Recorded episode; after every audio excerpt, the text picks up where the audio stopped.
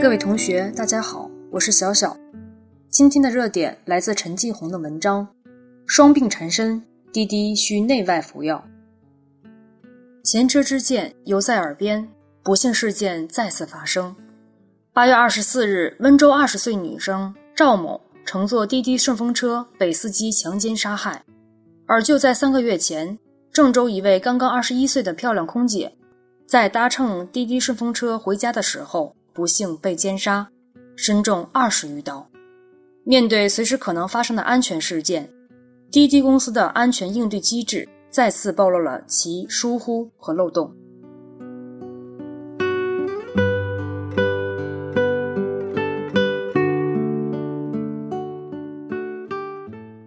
滴滴以新兴技术和创新模式给出行领域带来变革，但这样的独角兽带着天然的缺陷。一切以利益开始，以高额的补贴、低门槛的进入、大规模的吸纳司机，以优惠的乘车价格和便利的网络服务吸引乘客，先迅速抢占市场再说。而缺乏相应的安全体系和预警系统建设，自身就是带病出生，所以出现了三个月前的空姐遇害事件。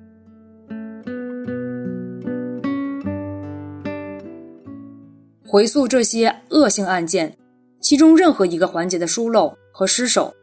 都是造成悲剧发生的原因之一。当滴滴客服接到报警及求救信息，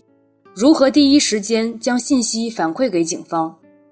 面对受众巨大的网约车平台，是否可以建立相应对接报警处置机制，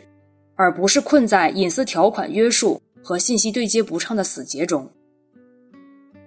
显然，没有便捷和安全的双提升，就没有人民群众的获得感。真正保障用户出行安全，不仅需要技术加持，更要求网约车平台在发展过程中，从机制和发展战略上给安全加码。网约车作为公共交通服务的一部分，必须将公共安全放到首位，然后才谈得上体验感与便捷性。此外，在面对新技术所带来的产业转型升级，相关的职能部门和监管机构，在相应的配套机制和管理思维上还远远滞后，